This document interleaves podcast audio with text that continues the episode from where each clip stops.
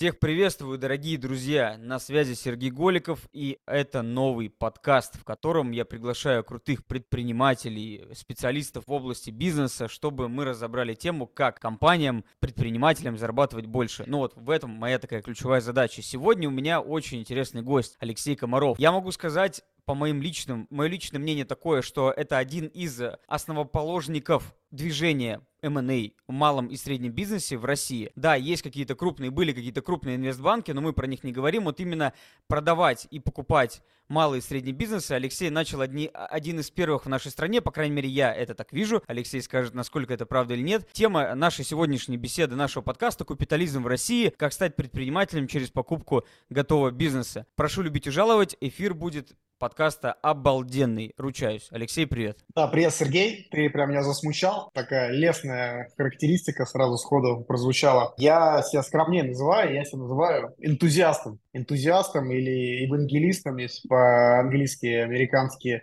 M&A. Я просто вот там проповедую знакомым предпринимателям, что как бы, ну, не надо делать бизнес с нуля. А, то есть, ну, то есть, может быть, и надо в каких-то ситуациях, когда вы не можете найти себе там, супер уникальная там какая-то идея, технология, какой-то инновационный стартап, окей. Кстати говоря, там, наверное, потом обсудим, что в целом я не, не понимаю, зачем делать инновационные стартапы, если вы хотите заработать деньги, да, если цель такая.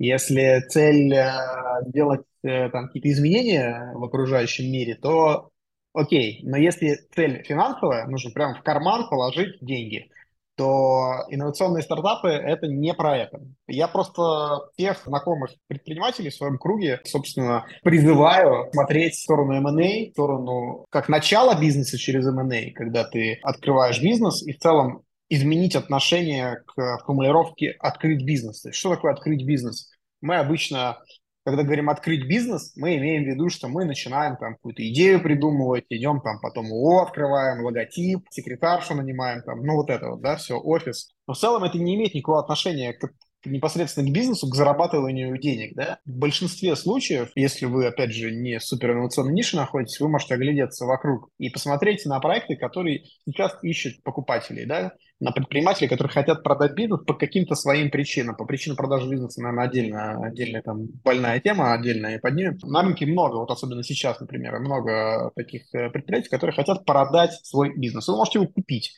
за одну, за две годовых прибыли. И с первого дня после сделки начать получать возврат на свои инвестиции. Чего вы там в обычном общепринятом варианте, когда вы с нуля открываетесь, достичь не можете. Вот, ну, в этом, собственно, смысл. Ко второй части твоего интродакшена, ну, я, конечно, не первый. У нас был, кстати, в клубе, помнишь, Егор Подалкин. Он ну, близко к тому, чтобы на самом деле реально быть первым, потому что ему уже, по-моему, 41 или 2 года и он чуть ли не с 2002 года в Питере занимается продажей бизнесов. Ну, то есть, и, наверное, он не первый тоже, потому что я знал товарища, ну, то есть точно были бизнес-брокеры в 90-х, конечно, годах. Я просто знал одного, он, к сожалению, умер пару лет назад.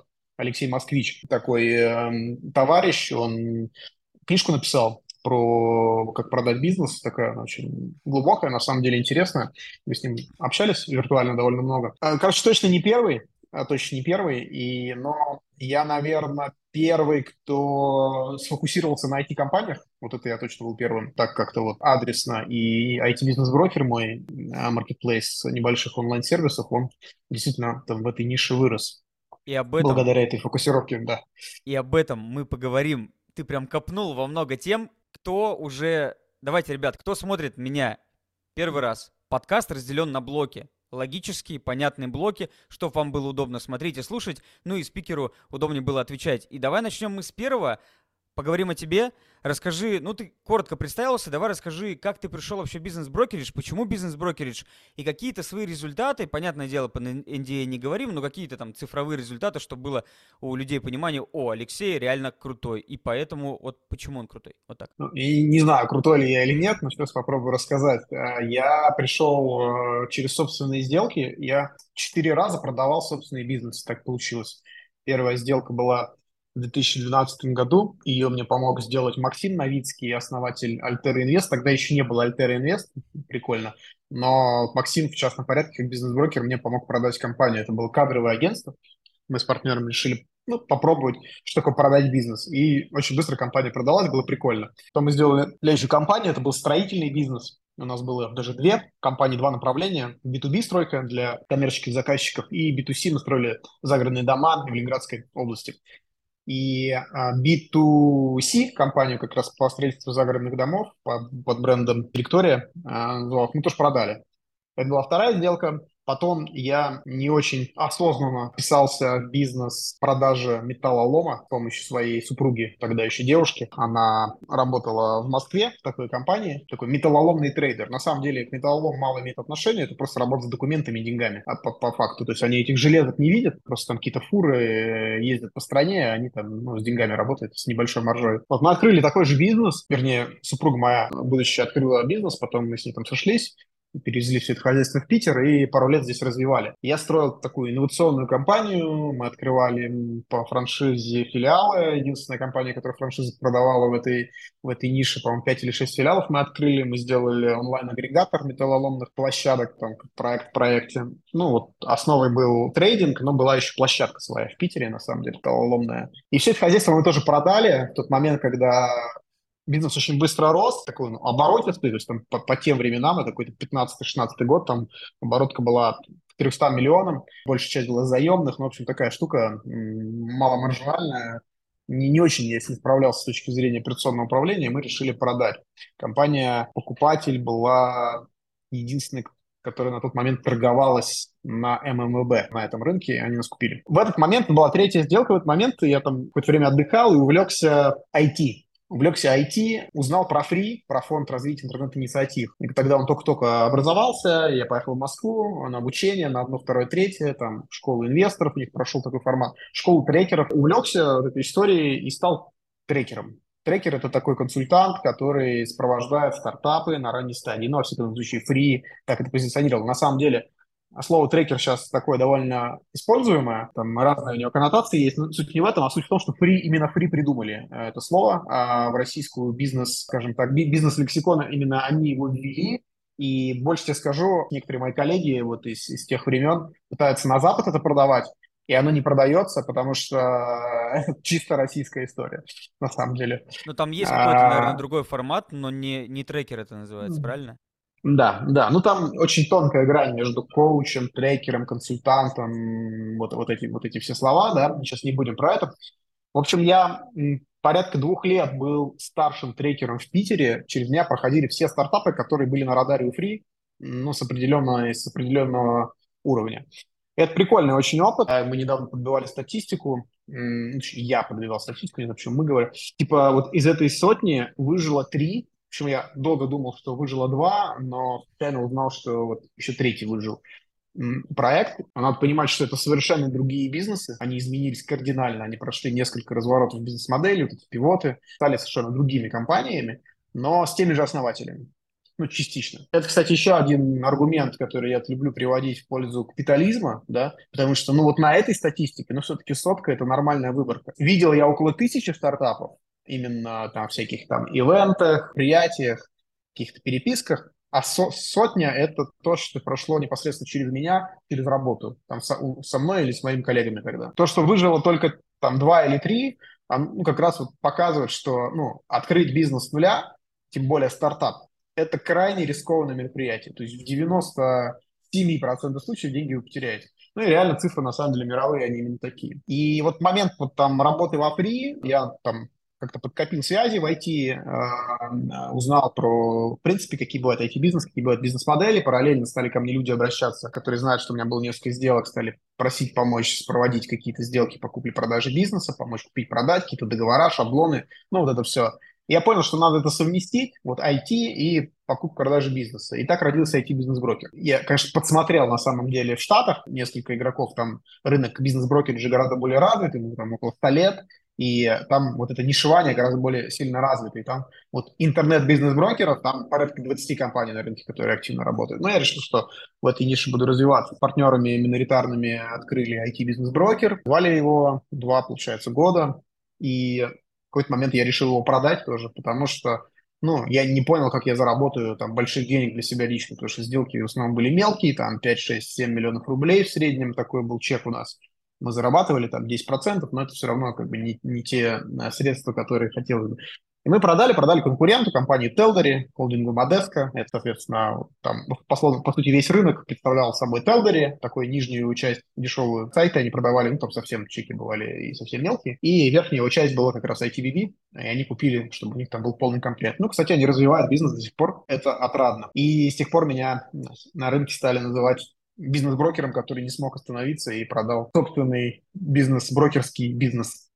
Да, как-то так. Круто, круто. Давай вопрос такой в, графе в блоке о тебе по поводу инвестфонда. Я знаю, у тебя с партнером есть э, инвестиционный фонд Бридж. Вы работаете с недвижкой. Как он получился? Вообще, почему инвестфонд и почему недвижка? Почему не, например, инвестиции в те же самые готовые бизнесы? Хотя у тебя там было насмотренность больше, ну, насколько я это понимаю а выбрали недвижку. Почему? Давай, рассказывай. Ну, на самом деле, это был 2018 год. Насмотренность моя на готовые бизнесы была, ну, она уже была не нулевая, но она не была на таком уровне, на котором находится сейчас, конечно, поэтому не могу сказать, что я там был супер профи в тот момент. А бизнес возник следующим образом. У меня есть э, партнер и друг Максим Федотов. Мы с ним познакомились там на бизнес-молодости еще там, в каком-то году, в 14 наверное.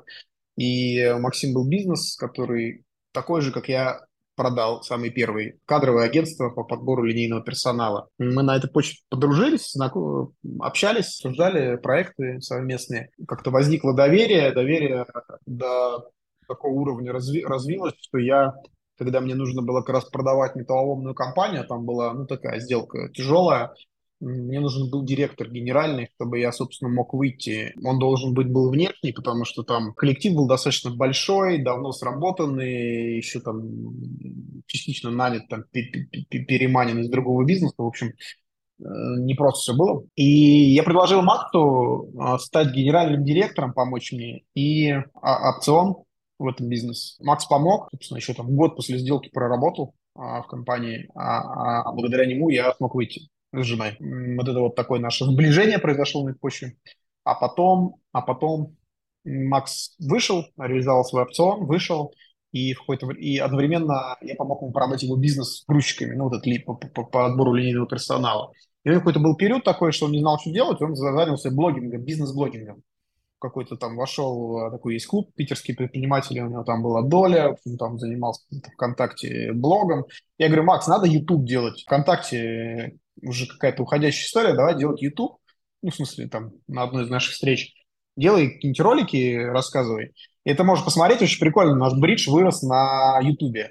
И мы не удаляем оттуда ролики, и первые ролики датированы осенью 2018 года, и можно посмотреть, как все развивалось. Самое интересное, я реально смотрел, мне было интересно, по какой причине нету в инвестиционном мире, ну вот я как смотрел там, давай, нишевых игроков, небольших, например, не мастодонтов, которые бы открыто вообще публиковали свою отчетность. Для меня это было... Я, я смотрел ваши эфиры, мне это было так не, как бы непривычно, потому что у ребята сидят, делятся отчетами, как бы там их можно проверить, и там хейтеры могут прийти, а у нас же такая токсичная среда, и тем не менее вы регулярно это делаете, и люди вам доверяют. Видимо, поэтому еще и Бридж работает, помимо продукта. Совершенно верно, это основная точка роста и основной ответ на вопрос, как нам удалось выжить, вырасти и вот там нарастающим итогом, ну, мы давно миллиард перешли, там, к полутора, к двум, именно нарастающим итогом. В моменте портфеля у нас сейчас около 500 миллионов, у нас есть международный фонд, э, на Бали несколько сделок сделали, и основной это российский. И у нас 200 примерно инвесторов на порту, это те люди, которые прямо сейчас нам доверили деньги, ну, понятно, там длинный хвост, еще около тысячи человек есть, которые так или иначе с нами взаимодействовали. Все возникло вокруг YouTube-канала, я там, что-то мы с Максом решили, что моя идея была, давай, Макс, YouTube делай, Макс запустил YouTube, и мы не знали, мы будем делать. То есть мы ну, думали про, про, про инвестиции, что-то про инвестицию, но что именно, не понимали. То есть то ли э, привлекать деньги через YouTube, то ли наоборот проекты привлекать через YouTube, а деньги где-то по знакомым искать, ну, то есть прям колебались. И в какой-то момент начали сделки приходить какие-то, типа, ну, какой-то займ в бизнес, да. И я начинаю это смотреть и понимаю, что, ну, как бы там ну, как бы вероятность потери денег как бы высокая. Я не готов инвестировать э, своих инвесторов, я тоже туда в это не поведу. Слово за слово мы пришли к тому, что надо как-то... Ну, мы не готовы к такому риску были вообще. В этот момент поняли, что надо как-то нам, ну, если мы ведем капитал какой-то свой э, или там близких нам людей, а там первые сделки это там инвесторы из моего круга были, там, миллионов 10 рублей дали, еще до, собственно, того, как YouTube заработал. Мы поняли, что нам нужно, ну, залоги. Залоги твердые, какая-то консервативная история, либо недвижка в собственности, либо залог, либо что-то понятное, что ну, даст нам гарантию, что мы все отдадим. И таким образом сформировался продукт, и ну, так вот он, а, собственно, ролик за роликом, каждый вторник уже там 200, там, не знаю сколько, вот выросло то, что выросло. Но все это, честно, выросло благодаря моему партнеру Максиму Федотову, потому что он оказался человеком, подтвердил свою как репутацию человека, который вот умеет долбить в одно место. Это крайне важно для предпринимателя. И если там отвечать, что самое-самое, вот, что этот бизнес развил, это именно это и Макса упорство, несмотря ни на что, абсолютно новый рынок для него, вот для него инвестиции были, ну, если я там как-то пересекался, продажа бизнеса, там еще что-то, то Макс вообще нет. Но с полного нуля, а, буквально там первый сотрудник появился через полгода только, он там на, на своей операционке вытащил это, потому что, ну, у нас ним такая договоренность изначально была, что я в операционке не участвую, ну, собственно, так до сих пор я развитием занимаюсь, у нас, правда, трое, я еще у нас третий партнер, с которым у нас экономической безопасностью занимается. Да, в общем, вот, вот такой вот у нас есть проект, да. Круто. Ну, Макс красавчик, я смотрю, он такой живчик, mm-hmm. и приятно наблюдать за развитием фонда. Особенно, когда вот я замечаю, что компании, которые делятся своим вот этим внутренним, э, ну, настоящим кодом, вот у нас происходит такое, это хорошее, плохое, неважно, доверяешь. Очень сильно доверяешь. И это сильно подкупает. Давай мы перейдем ко второму блоку и поговорим про рынок M&A, про продажу бизнеса. Как ты его видишь в 2022 году? Такой первый вопрос. Тем более ты видел, что было до всех событий и видишь, что происходит сейчас. Какая разница, что лучше, что хуже? Давай твою оценку такую. Рынок стал более активным, это факт. Гораздо больше сделок происходит. Я думаю, что рынок 2022 года, он побьет рекорды по активности, ну, вообще ever. То есть это будет самый активный год по, по числу сделок. Ну, скажем так, M&A себя проявляет как инструмент, э, который ну, многим предпринимателям помогает вот как раз выйти из бизнеса, зайти в новую нишу вот в кризисных Э, ситуациях. Ну, рынок живой, активный. Ну, то есть э, статьи, есть разные там цифры по рынку, и они, если честно, меня всегда вызывали очень много вопросов. Внутри рынка, и знаю разные сделки, да, некоторые там сам лично сопровождал, некоторые там мои коллеги сопровождали. И интересно, что цифры официальные там всяких сайтов, уважаемых типа merges.ru, которые вроде как весь рынок собирают, у них радар настроен там ну, примерно от миллиарда рублей. Вот от, от миллиарда рублей они видят, а до миллиарда рублей они не видят вообще, ну, то есть не рассматривают. А там же, ну, куча всего. Там, собственно, мы все работаем, да, но я и мои мое все окружение. Вот это вот, ну, как бы интересно, потому что, то есть там, типа, что такое российский МНА, вот, который там растет или падает с точки зрения вот этой всей статистики, это какие-то там одна нефтяная компания купила другую нефтяную компанию. И типа вот сделка одна произошла. Ну, то есть они там пишут, сделок было типа 17 за год. Ну, come on, 17 сделок только я провел за год. Понятно, что это супер мелкие э, истории, вообще вопросов нет и никаких иллюзий. Но а, мы же говорим про весь рынок, у него есть разные сегменты. Есть большой сегмент, есть ниж, нижний сегмент. Надо смотреть на все сегменты, потому что развитие M&A рынка – это развитие экономики в целом. Если говорить там о моих там каких-то убеждениях, да, вот мы с этого начали там про капитализм, про вот это все, я в целом считаю, что количество сделок вот этих, да, M&A, Uh, неважно, на любых уровнях, это индикатор развития экономики, по сути, да, и мы во многом ориентируемся на Штаты, а потому что там самый активный в мире рынок, да, на эту тему, и он развитый, но там а, наш рынок, российский, СНГшный, он а, рано или поздно к этому придет. Да, сейчас там прям сложно все, но любая развитая экономика к этому приходит. Поэтому, ну, год интересный, да, много сделок. То ты, вот давай сравним рынок американский и рынок российский. Когда мы догоним в этом плане, ну, плане развития масштаба, возможно. Может, по масштабу никогда не догоним, но по среде и по нормальности, что бизнес нормально продавать и покупать, это как товар, хлеб, там, молоко, еще что-то. То есть, когда мы придем к такому внутреннему пониманию, и у нас станет цивилизация, ну, в рынке M&A. Ну, и, опять же, цивилизация, я говорю, то есть есть же конкуренты, которые делают ердовые э, сделки. Вот их оставим в сторонке, там молодцы, там IB, инвест, э, инвестиционные банки, а вот именно про такую небольшую, средний, мелкий бизнес. Понимаешь, вот, ну, как бы, если ты меня там, мы с тобой год назад говорили, ровно год назад, да, не, не 11 месяцев, а именно год, я бы там, может быть, какой-то прогноз дал, типа, там, не знаю, ну, вот все развивается, там, может, лет через 10, что-то такое. Сейчас непонятно, потому что сейчас происходят, на самом деле, очень неприятные вещи. Происходят в экономике плохие вещи, на мой взгляд, связанные с тотальной огосударственностью. Какой-то дремучий совок все э, скатывается. И вот это укрупнение, а, оно как раз работает против развития рынка M&A. К сожалению, это факт. И вот как, как будет вот, вот эти вещи в долгосрочной перспективе влиять, я не знаю, он точно будет влиять, поэтому будет как бы медленнее все это развиваться. Но я скажу так, что вот когда я в 2012 году продавал свой первый бизнес, это было сейчас примерно как, э, я не знаю, там, слетать на Луну метавселенной. То как бы вообще, ну, народ не понимал, что это. Бизнес-брокеров не было, были какие-то непонятные сайты с объявлениями, и ну, культуры вообще никакой не было. Прошло 10 лет э, с тех пор, и рынок сильно изменился. Много предпринимателей которые раньше, в принципе, себе не представляли, что бизнес можно продать и купить. То есть ну, многие думают, и думали, и дум, продолжают думать сейчас какая-то часть людей, что если ты бизнес открыл, то это как вот, ну, женился до гробовой доски. Ты должен, значит, эту историю тянуть, ну, или там брось в крайнем случае, да, но про продать таких мыслей не было. Сейчас по-другому,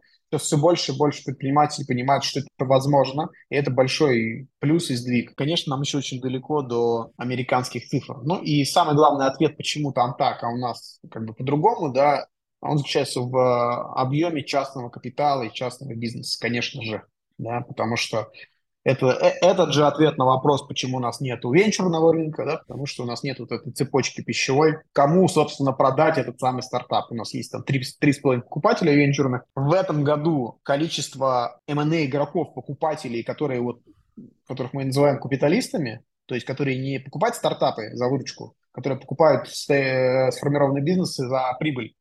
Вот этих товарищей прям стало кардинально больше. Появились фонды, эти фонды стали делиться уже на направления по нишам. Ну, мы с тобой вот там видели, у нас э, производственный вот этот фонд, нам еще там придут э, на мастер-майнды обязательно айтишные фонды такие же, ну, стали появляться прям. И это очень круто. Это как раз скорее плюс то, как ситуация положительно повлияла на рынок, потому что появилось предложение, я имею в виду бизнесов, продающихся, и появились покупатели, которые готовы их Э, забирать. Все равно это очень маленькое количество, маленькие цифры пока. Ну, посмотрим, что будет дальше. Круто, спасибо за комментарий. Я в этом плане с тобой согласен, особенно с тем, что а, большая рыба поглощает мелкую, и для этого нужна цепочка. Цепочки нету, есть какие-то фонды большие, но их мало, нужно намного больше. Давай перейдем к капитализму, клубу и этой идеи, почему она возникла. Вообще расскажи давай про клуб. Кто не знает, ребята, я участник клуба капиталистов. Что такое капитализм? Как ты его создал, как, или как ты его э, за собой застолбил, как по трауту нужно в голове занять какое-то место.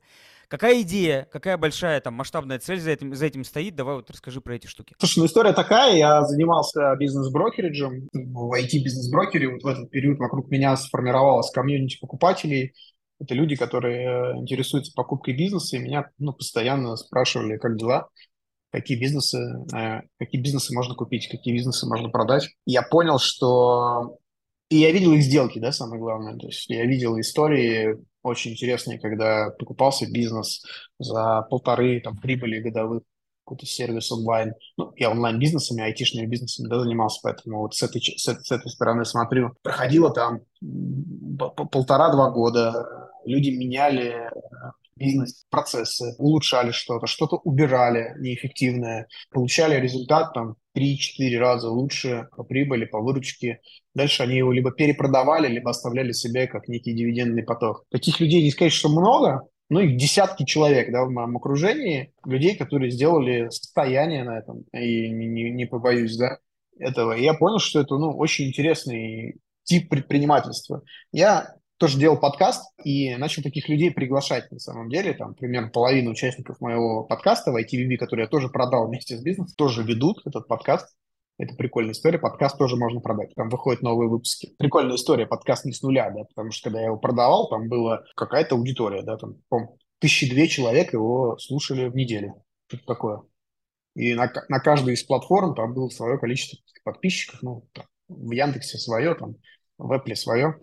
И прикольно. Ну, они не с нуля начали, то есть сразу аудиторию получили. В Штатах, кстати, такие кейсы есть тоже, продажи подкастов. Так что развиваю подкаст, и потом сможешь продать. Это, я начал таких людей вот от, при, приглашать в твой подкаст, общаться с ними, выяснять там какие-то детали, и вот как-то все больше и больше увлекался этим. Ну и потом, как водится у меня, я увидел в Штатах такой же проект. Там есть такой товарищ Волкер Дивил, пропагандирует M&A для малого бизнеса. А, у него есть тоже клуб, он тоже, тоже написал книгу, стал за ним следить, потом, правда, узнал, что он не один, их там человек 10 таких. Я стал, ну, следить просто за контентом, за, за ним самим, за группами, его активностью, и понял, что у нас такого нету, и, ну, классно было бы как-то это направление, ну, то есть тренд есть, людей все больше и больше этим интересуется, экономика развивается, сделать больше, и классно бы, ну, что подобное у нас построить. Ну, и вот так возникла идея, Сначала я назвал это купи-принерством, каким сложным словом. Ну, просто, а, значит, надо начать с того, что в Штатах, ну, в принципе, в англоязычном бизнес-сообществе такой вид бизнеса через покупку называется acquisition entrepreneurship, то есть э, предпринимательство через покупку, через поглощение. На русский язык это не переводится. Самое близкое слово на самом деле рейдер, рейдерство. Но в русском языке это слово с отрицательной коннотацией, такой четкой, поэтому оно, я его не использовал. Я там сколько опросов не проводил, там у себя в Фейсбуке, в разных группах, ну, никто мне не смог э, нормально это перевести. Ну, реально не переводится. И я вот придумал сначала это купипренерство, а потом а, мне друг мой, вот Антон Сергеев, кстати, дети на паркете, мы недавно делали эфир, он мне порекомендовал нейминговое агентство. И я не пожалел, пожалел, точнее, денег тогда, но, но сейчас не жалею. А, всем рекомендую предпринимателям, потому что классно бывает, если договориться, особенно за результат, ну, что если ты не, не берешь название, ты не платишь, то, ну, как бы такая безрисковая схема получается. Короче, они придумали это слово, оно прям в точку, я вот сейчас товарный знак должен уже скоро получить. Ну, я продолжил заниматься, то есть начал книжку писать свою, какие-то объединять свои кейсы. Начал вынашивать идею клуба. Я достаточно долго с ней, честно говоря, ходил. Ну, ты знаешь, по-моему, с самого начала следил за этой историей. Спасибо тебе. Там мы делали эфир э, больше года назад еще э, на эту тему. И что-то я потом, ну, отвлекся, и вот только, получается, когда мы там начали в августе, в августе, собственно, мы запустили клуб. Было у нас полтора набора, потому что второй набор пришелся четко на мобилизацию день в день. И не, не, не, очень, не очень удачно был. Но мы, кстати, сейчас в декабре будем, 15 декабря, вот уже как раз дату я запланировал, будем делать третий набор. И там будут интересные нововведения. Да, вот. и я напоминаю, все ссылки под подкастом, да. под видео, под аудио я размещу, поэтому оставьте, оставляйте, ну, короче, вы сможете оставить заявку на пред-предзапись, можно так сказать, и потом уже, если будете одобрены и подойдете, то Алексей вас возьмет и будем вместе развиваться.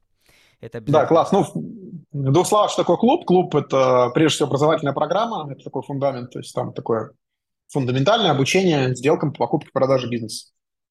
Программа начинается с себя, ну, с самого покупателя, с того, собственно, как э, человек должен изучить себя и то, что ему нравится делать перед тем, как выбирать бизнес для покупки. Это важно, и начинать именно важно с себя. Важно сформировать декларацию, что ты хочешь купить, и потом неукоснительно на э, следовать этой декларации, искать ровно то, что тебе нужно, а то, что не нужно, отсеивать быстро. В этом секрет успеха. Ну, дальше, как бизнесы оценивать, как их э, проверять, как привлекать инвестиции на покупку бизнесов, как э, оценивать рынки, на которых эти бизнесы работают, как закрывать сделки, нанимать юристов, и ну, вот это все до, до конца, до, собственно, состояния, когда ты можешь сказать, что я капиталист. Это база, образовательный курс. Ну, плюс у нас есть мастер-майнды, это встречи регулярные с э, участниками рынка, с опытными либо покупателями бизнесов, либо руководителями фондов, либо какими-то сопричастными товарищами. Тусовка, по интересу. Чат, которым можно спросить совета и поддержать. Ну и самое, наверное,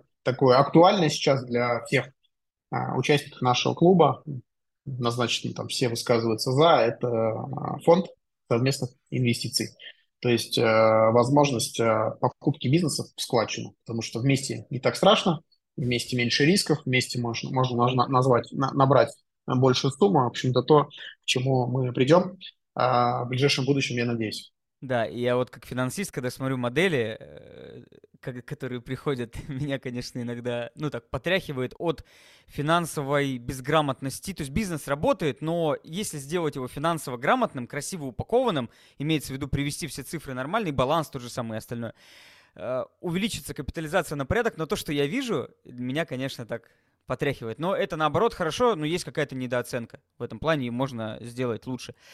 Э, вопрос такой по поводу... А ты первый вообще капиталист? Ну, имеется в виду, вот, э, который вывел на рынок вот этот, э, не, не бренд, а вот именно само понятие. Или до тебя были люди, но они особо не пиарились? Ну, смотря что ты имеешь в виду. Были ли люди, которые покупали бизнесы профессиональные и э, так вели бизнес? Конечно же, были. Собственно, именно они стали для меня неким фактором. И именно они мне продемонстрировали, что это реально скажем так, да. Делали ли эти люди из этого какие-то проекты образовательные или какие-то сообщества? Ну, я такого не знаю. Кстати, у нас есть конкурент, появился, называется Клуб Синдикат. Это те же основатели, что Angel Desk. Да, да, да. Ну, они тоже там конкуренты, но в целом, значит, это как бы такой филиал Angel Desk, то есть Angel Desk это про венчурные инвестиции, там такое большое сообщество по тысячу человек, ну, наверное, самое большое в России. Синдикат это их как бы такой вот филиал, и где они хотят, но декларируют, э, что они будут бизнес покупать целиком, то есть э, делать это через M&A. Я недавно общался с э, Дмитрием с Перминым, это их там главный основатель, идеолог, и вот он мне это подтвердил. Он, кстати, тоже придет как Круто. Я, как, а, и, как, да. Я, я и в клубе, и там, и, и тут, везде. Но у нас движуха лучше, у нас интересней. А, смотри, такой вопрос. Мы тут с Олегом Качкалевым разговаривали про бизнес-брокеров и пришли к такому выводу, что данная профессия, в нее залететь просто как вот, типа, вчера ты никто, а сегодня ты бизнес-брокер профессиональный, нельзя. Ну, то есть ты должен обладать там и юридической, и финансовой, и бизнес-мышлением, и много чем. Капитализм — это про избранных людей или каждый может научиться? А если может научиться, то какие ты бы выделил первоначальные навыки, знания, которые нужно, чтобы быть успешным в этой области? Ну, я скажу так, что это точно не для всех. Ну, это, это про что? Это про способ предпринимательства. То есть вот э, есть способ предпринимательства делать бизнес с нуля, а есть способ предпринимательства покупать их и э, развивать после сделки. Вот второй вариант называется капитализмом. В целом я склонен все-таки считать, что в целом предпринимательство это не для всех. И э, в разных там, странах разные цифры, но в целом это в районе 5% людей, в общем-то, от, от всей массы. И а, мы с тобой в целом говорим только вот про эти 5%, не про все население, а только про 5%. И вот может ли стать капиталистом человек в рамках этих 5% развивающийся? Он, конечно, может, любой. Ну, потому что если ты уже предприниматель или ты хочешь стать предпринимателем, ну, там, ты можешь научиться как а, находить, оценивать и покупать бизнесы, вместо того, что делать их с нуля. И идея капитализма в том, что это просто тупо выгоднее, потому что меньше рисков и быстрее. Ну вот как бы и вся история, если очень простыми словами это говорить. На самом деле мощный тренд реально во всем мире. Вот ну, в Гарварде действительно есть курс, посвященный этому. И еще в нескольких топовых школах э, на MBA-курсах их э, преподают вот это ETA, это американская английская аббревиатура, Entrepreneur through Acquisition, да. Я помню, знаешь, такой момент, когда ты только запустил клуб, и я еще думал, заходить, не заходить. Я начал судорожно просто смотреть английские сайты, я перелопатил кучу материала. Мне было интересно погрузиться в это все. Э, много что узнал, очень много там мануалы себе написал и так далее, но все равно я зашел, кстати, в клуб, потому что сообщество. Тут, конечно, такой рынок, что одному реально страшновато, когда ты не имел сделок за плечами, как минимум просто посоветоваться. Вот я, например, в юридической части не очень силен, а у нас в клубе есть, ну, ребята, там, вот трейдерский захват, который... Роман. Да, Роман оставил, да. Вот, и разные люди, разные взгляды, и как-то не так страшно, ты правильно заметил. Вот у меня вопрос, у тебя была вообще, был ли страх, что рынок не примет этот клуб твой? Ну, типа, ты такой выложил, ну да, я бы точно вступил, я тебе сразу могу сказать. И тогда я помню, когда мы на эфире были, я говорил, я, я за, потому что это для меня финансы, погружение, я такой, я черпал прям э, очень сильно. А если бы не принял, я бы был один ну, предположим, ты бы его свернул в дальнейшем или бы все равно бил, как Макс, твой партнер в бридже, в одну точку? Слушай, не знаю. У меня нет такой суперспособности, как у Макса, бить в одну точку. Ну, потому что я там скорее про... Там есть разные предприниматели, разный тип предпринимателей. Кто-то вот там комфортно в условиях там какого-то риска максимального стартаперства начинать, да, это вот про меня скорее. А есть как люди, которые вот настойчивостью берут. Я скорее первый, чем второй, поэтому у меня всегда куча проектов, и не, далеко не все доходят до какого-то результата, поэтому я не знаю. Страхи, ну, конечно, у, у любого предпринимателя есть страх, что там не пойдет, не полетит. Но я не, как бы не питаю иллюзии, что это будет какая-то там супермассовая история, потому что, ну, она нишевая. Хочется там, чтобы мы там 100 человек, 100, 100 членов там достигли в следующем году. Это будет хорошим результатом. Некоторые мероприятия я провожу, а, подготовку для этого, и я надеюсь, что это станет возможным. Вот, но это не будет тысячу человек в следующем году, это точно э, невозможно, да. А, вот, и я ну, не питаю иллюзий, что это будет большая история именно точки зрения количества членов в клубе. Но мне очень интересна история с фондом, как и многим нашим одноклубникам. И именно через фонд мы можем ну, масштабироваться, мы можем а, сделать это финансово интересным для участников клуба, чтобы коллеги стали акционерами а, бизнеса, акционерами фонда и через это увеличивали свой капитал. Круто. У меня последний к тебе вопрос по поводу капитализма, именно капиталистов как клуба. Кого ты хотел бы видеть в клубе, а кого точно нет? Какие критерии, по которым ты отсеиваешь, берешь, не берешь? И когда следующий набор? Обозначь это датой. Следующий набор 15 декабря. Ну, 15 декабря будет эфир у нас. Э, мы проводим наборы с, эфиром, да. Я рассказываю про клуб и про капитализм, и про кейсы. И обычно набор следующие 2-3 дня после эфира, как-то так там, в зависимости от выходных и других каких-то нюансов. То есть обычно клуб закрыт для новых участников. А что касается аудитории, ну вот ты спросил про подход, кому подходит там капитализм, да, и э, я сказал, что, в принципе, если ты предприниматель, то это тебе подходит, потому что это просто технология предпринимательства, ну, способ ведения дел. И но важно понимать, а, что как бы в наш фокус эта идея, она может привлекать в том числе не активных предпринимателей, а инвесторов пассивных. А людей, у которых есть капитал, которые хотят просто положить деньги, чтобы они росли в какой-то проект, которые не готовы работать активно. И вот этот важный момент, на самом деле, отсечка такая, это не про это. Капитализм – это активное предпринимательство. Там точка масштабирования, рычаг, он в тебе находится то есть в твоих конкретно компетенциях, в твоих предпринимательских навыках. Ты берешь э, бизнес, э, покупаешь его выгодно, такой бизнес, который имеет слабость, какой-то недостаток в зоне твоей компетенции. И вот когда такой матч происходит, происходит идеальная сделка. И ты вот эту свою компетенцию берешь и исправляешь, и без того уже прибыльном бизнесе недостаток своей компетенции, и получаешь иксы. Вот, вот это про это, да? Как бы, ну, из этого следует, что это активное предпринимательство, что должен, ну, как бы возглавить этот проект. И это не про пассивный бизнес. Поэтому а людей, которые хотят просто деньги куда-то дать и положить, ну, мы не можем предложить им ничего интересного, ну, кроме как, там, не знаю, в фонде поучаствовать, возможно, потом как-то в формате, не знаю, каком, но это не про капитализм. Ну, вот это, наверное, главная отсечка. Вот давай мы поговорим про ошибки э, со стороны твоего опыта и скажем, какие там топ-3-5 ошибок ждут человека, который хочет купить первый раз компанию? Но до этого даже был предпринимателем, это не важно, но вот он решил купить новую. Что бы ты выделил? Тут э, основные ошибки, я так сказал, что они начинаются не на этапе еще покупки, а на этапе, когда человек принимает решение.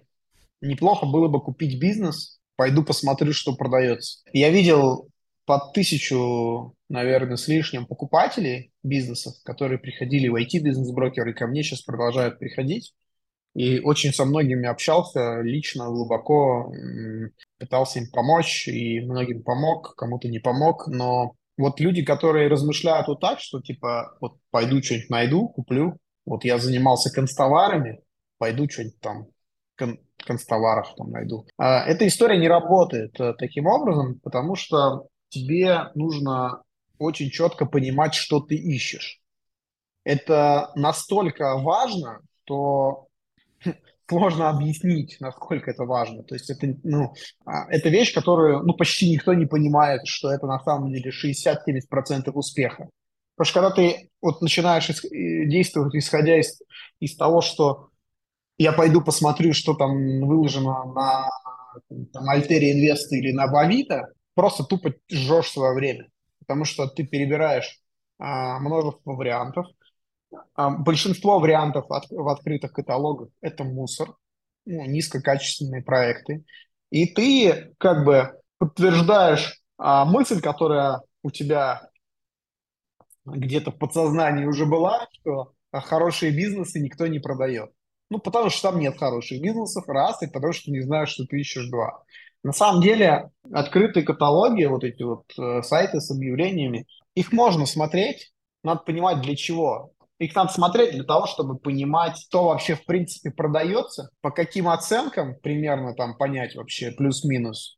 И еще важный, важная штука, ну это вот Авито касается, на самом деле можно в Авито смотреть, для того, чтобы понимать, у каких брокеров у каких брокеров есть сделки. А, но при этом надо четко осознавать, что есть тоже пищевая цепочка продающихся бизнесов. Авито, так же, как и на самом деле публичные бизнес-брокеры, это конец этой цепочки. Это бизнесы, которые не смогли продаться другими способами. И это очень важно понимать. Потому что бизнес-брокер, он, а большинство бизнес-брокеров, большинство бизнесов продается через бизнес-брокеров, да? В первую очередь продают компании через свой нетворк в которых у них, ну, у нас у всех ограниченный нетворк, там у кого-то большой, у кого-то маленький, но он ограниченный у всех. И бизнес, что самое страшное для бизнес-брокера? Это потерять время свое с человеком, который себя называет покупателем, а на самом деле у него денег нет, и он не знает вообще, что он хочет. Это очень неприятно для бизнес-брокера, потому что он тратит свое время ценное, свои ресурсы на общение с этим человеком. А поэтому они стремятся продать бизнес сначала тем людям, про которых они знают, что они нормальные, в адеквате, и что у них деньги есть. И если там не покупают, то они идут к своим коллегам, бизнес-брокерам другим, чтобы через их нетворк попробовать. Если и там не покупают, то это оказывается на Авито. Вот, вот такая цепочка работает. Причем, что интересно, эта цепочка работает на, любым, на любом объеме сделок, то есть и на мелком уровне, там на вот там условные там бизнесы там до 50 до 100 миллионов рублей, так и на инвестбанкинге также. И в Штатах там есть там твоя классификация, есть там Wall-Street, есть middle market есть там все остальное. И это ну, по чеку, да. И там то же самое.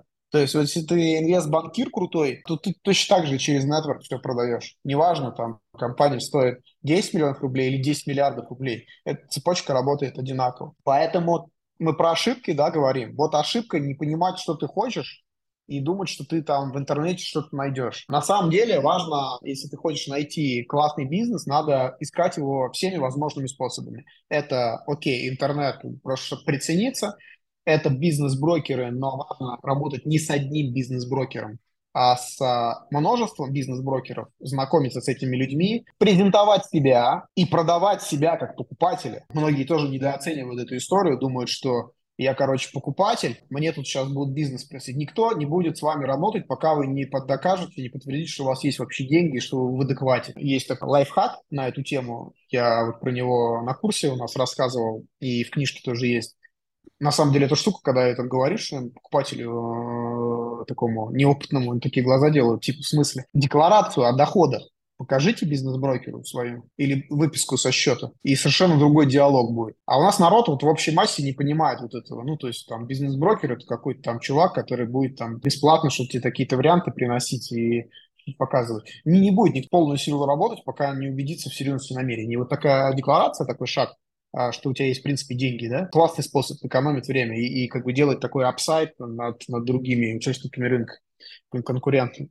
Короче, а, общаться с многими бизнес-брокерами нужно, потому что рынок крайне фрагментирован. Это не рынок недвижимости, хотя он там похож отчасти. Но там нет какого-то циана, где есть весь рынок. Крупный самый бизнес-брокер России, Альтера Инвест, по разным оценкам 5-7% аккумулирует продающихся бизнесов, не более. Это самый крупный. Рынок большой и фрагментированный. Нужно ну, со многими общаться чтобы тебе, и налаживать отношения, чтобы тебе сделки приносили. Чтобы у тебя был такой deal flow свой поток сделок, да? Вот, это два. Ну и три, конечно, холодный поиск, как я его называю. Это если ты знаешь, какую компанию ты хочешь купить, по какой оценке, какой у тебя бюджет, в какой нише, и самое главное, как ты хочешь ее улучшить, то есть какой недостаток у этого бизнеса должен быть, это же такая важная штука, да? То есть помнишь, как мы там в декларации, да, формулировали, а, я ищу бизнес, который там работает там в таком-то рынке, и слабый в таком-то, да? Вот это очень не, не, не, недооцененная штука. Он должен быть хромой на какую-то ногу, которую ты вылечишь. Ну, вот это супер важно понимать. Если ты знаешь, что ты хочешь, что ты ищешь, ты можешь искать сам. Ну, то есть писать прям в личку собственникам находить. Ну, там, можешь нанять кого-то для этой цели, можешь сам. Вот эти все способы нужно использовать. И если мы говорим про ошибки, то вот эту всю работу, про которую я сейчас тут 10 минут рассказываю, ее никто не делает на самом деле. Ну, и поэтому сделать мало. И поэтому только там процентов 10, в лучшем случае, людей, которые себя называют потенциальными покупателями, в лучшем случае доходят там до чего-то. Такой момент еще. Я сегодня смотрел интервью с одним из инвест-директоров Беринг Востока, и он говорил, что мы Беринг Восток это кто? Это самый один из крупнейших фондов России. Они тоже ищут в холодную. Они тоже выходят помимо нетворка. Это для тех, кто не хочет морать руки. Нет, ребят, можно выходить, нужно выходить. Никто за вас это не сделает, если вы решите, опять же, сами покупать. А, такой вопрос, давай последний в этом блоке. Если оценить сумму потери, сколько она может быть? Человек идет за покупкой бизнеса, у него не получается. Сколько можно потерять? это только сумма, которую ты заложил на покупку, или можно еще больше на что-то попасть? Ну так, чтобы понимать в цифрах. Есть чисто юридические риски э, при покупке компании в формате ООО. ООО такая штука, которую на самом деле проверить на 100% невозможно. Ты можешь там проверять и проверяться, нанимать там кого угодно, каких юристов, но Правда в том, что за час до сделки на нее могут повесить 10 миллиардов долгов векселями, и ты про это не узнаешь. Поэтому способа проверки стопроцентного нету, и надо понимать, что тебе нужно обязательно, когда ты покупаешь компанию, заверение гарантии да, попросить соответствующие, да, чтобы в случае каких-то образования долгов до сделки, чтобы они упали не на тебя, а на продавца. Это, конечно, важно, если мы говорим про юридические риски. Что касается в целом возможности потерять деньги, ну, конечно, она есть а это бизнес, это инвестиции, и деньги можно потерять. Если ты покупаешь бизнес, ну, который объективно, там, не знаю, ну, не повезло тебе, там, не знаю, регулирование какое-то на этом рынке наступило, или, или санкции, война, ковид, неожиданно, да, наступают какие-то, и рынки меняют, и, и конечно, бизнесы закрываются, и, и люди теряют деньги. Но а, та же самая Альтера, они проводили опрос среди своих покупателей, то есть э, тех людей, которые купили бизнесы у них, да, и, значит, примерно такая статистика, что 25% покупателей закрыли бизнесы и потеряли деньги ну, и среди их клиентов. То есть это реальные покупатели. А там не помню, как-то делится еще на две категории оставшиеся, 75, 50, 50 и 25, то есть 50 типа довольны, 25 там типа нейтральны. Что-то такое, могу путать, там интервью вот с Максимом Новицким, в моем это есть, точно. Но смысл в том, что эта статистика, она кардинально отличается от статистики по открытию новых бизнесов с нуля. Там мы помним, да, что процент потерять день, э, по потери денег, ну там вот типа 97, окей, там стартапы были, хорошо, 90, там, если ты открываешь ларек у, у дома пивной, ну, типа супер э, традиционный бизнес, да, я имею в виду, как пример. Потому что ты можешь тоже не угадать с локацией, с э, там, ценой, с поставщиком, с, ну, совсем, с маркетингом, да. Как правило, ты не угадываешь. И вот эта статистика, да, 25% потерь и 90% потерь, она кардинально отличается и говорит о том, что в целом покупать бизнес – это менее рисковая история. У меня последние два вопроса mm-hmm. остались, и будем завершать. Вопросы про твои цели, задачи. Куда идешь? там, давай на горизонте 5-10 лет. Э, если что-то можешь сказать, где твои проекты и какие это проекты, то есть они в каком масштабе, например, клуб капиталисты. Это в том числе нужно, ну и мне, мне хочется понять, куда это все может прийти. Э, может быть, стать международной какой-то корпорацией, не знаю, а может быть, просто останешься таким э, нишевым игроком. Ну и вообще твои планы на будущее. У меня сейчас грубо два проекта.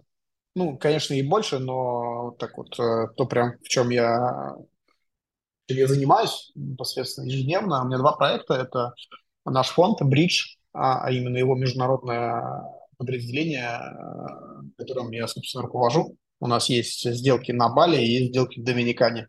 Я нахожусь сам на Бали, большую часть времени в Россию приезжаю пару-тройку раз в год. На время здесь сейчас нахожусь. Стартанули вот там наш первый фонд э, летом. В таком режиме пассивном здесь разложили деньги по нескольким стратегиям наших инвесторов. Сейчас мы идем к собственному девелопменту. Здесь э, считаем сейчас свой проект, потому что очень интересна тут доходность на недвижке. В общем, будем в эту сторону двигаться. Ну, то есть вот это инвестиции в недвижимость а, за рубежом. Это то, чем я занимаюсь, да. И второй проект – это «Капиталисты». Это клуб. Мой основной расчет и мой основной интерес – это сделать фонд «Капиталист», где мы сможем э, делать совместные сделки. И в это я очень верю. И ну, там э, масштаб может быть действительно большим. То есть, если сам клуб это все равно нишевая история, он не будет супер большим, потому что, потому что нишевой, да. Но фонд, фонд может э, стать большим. Мы можем привлекать туда внешний капитал, как раз от пассивных инвесторов, да, и делать сделки, ну, достаточно серьезные. У нас все для этого есть. И э, я надеюсь, что мы там в ближайшие, ну вот не хочется там загадывать, но мне хочется в ближайший квартал прямо это начать. Поток лидов э, я настраиваю прямо сейчас, то есть у меня есть свой поток, э, постоянный ко мне приходит там несколько раз в неделю с продажей бизнесов, но там в основном достаточно специфичная айтишная история, ну, потому что я, у меня такой нетворк, да, я хочу сделать его более универсальным и более масштабным. Ну, то есть я, по сути, вот эту работу, которую, про которую сейчас говорил бизнес-брокерами, да, я ее сейчас там реанимирую немножко, не то, что реанимирую, то есть э, вот в IT у меня нормальный поток, в офлайн бизнесах у меня нет потока как такового, да, и я сейчас занимаюсь тем, что его стартую, чтобы он ну, состоялся, да, то есть это то, что, то, то, чем я занимаюсь сейчас, чтобы мы могли рассматривать бизнесы э, для покупки, ну, регулярно. Ты знаешь, что мы некоторые сейчас уже рассматриваем, но это скорее носит такой случайный характер э, в большей степени. Я хочу сделать его, ну, на постоянной основе регулярно. Ну и дальше э, решить вопрос структурирования этой истории, э, потому что есть там тоже разные варианты.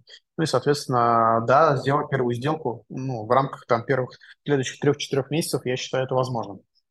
Круто, круто. Ну, дальше, дальше развивать, потому что именно так мы можем, ну, как бы, еще раз повторюсь, что именно так это может стать интересным с точки зрения накопления капитала для участников, ну, собственно, и этого хотят. Круто, круто. И внизу под формой, под, короче, будет форма под э, подкастом, кто потенциальный инвестор, кому интересна сама идея именно разместить капитал. Понятное дело, сейчас осталось что? Недвижка и все, и частный бизнес. Крипта ушла, другие инструменты недоступны, поэтому форма будет под подкастом. Оставляйте заявку, и там уже мы с вами как минимум познакомимся, потому что инвестиции это не за семечками сходить, это такой долгий процесс знакомства, условно женить бы на долгий срок, и нужно присматриваться не только одни, короче, оба друг, друг, друг другу присматриваются. И у меня последний к тебе вопрос. Что бы ты пожелал будущим капиталистам, которые захотят прийти в клуб. Какое-то напутственное слово, и мы завершаем. Ну, я бы пожелал осознанности, понимания, что ты хочешь, понимания, что ты ищешь, понимания своих целей краткосрочных, среднесрочных.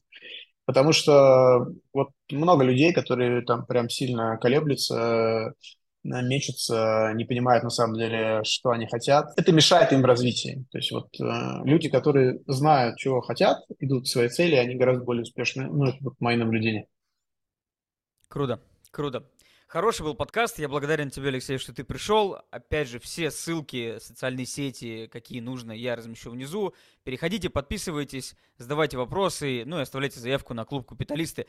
Для меня клуб стал не просто кладезью информации, а общением. И я очень рад, то, что я зашел в него тогда. А, я очень рад, что нахожусь сейчас. Я уже сколько, уже несколько месяцев, ну, я с открытия по факту нахожусь. И именно нетворкинг, именно общение мастер-майнды является тем ключом, который меня оставляют в нем. Не информация, которую можно найти, это долго, а именно люди. И Алексей создал такое пространство, в котором я с кайфом нахожусь. Я уверен, что и фонд, и дальнейшие люди, которые будут приходить, они будут такие очень крутые, масштабные и интересные. Ну и как бы я буду точно в нашем сообществе и буду вносить вклад, как минимум, на, э, с точки зрения финансов, потому что в этом я сильно ращу свою квалификацию именно как финансист и инвест-аналитика. Вот, у меня все. Спасибо тебе еще раз. Спасибо тебе, что позвал. Все, всем пока-пока. Удачи. Да. Да, пока.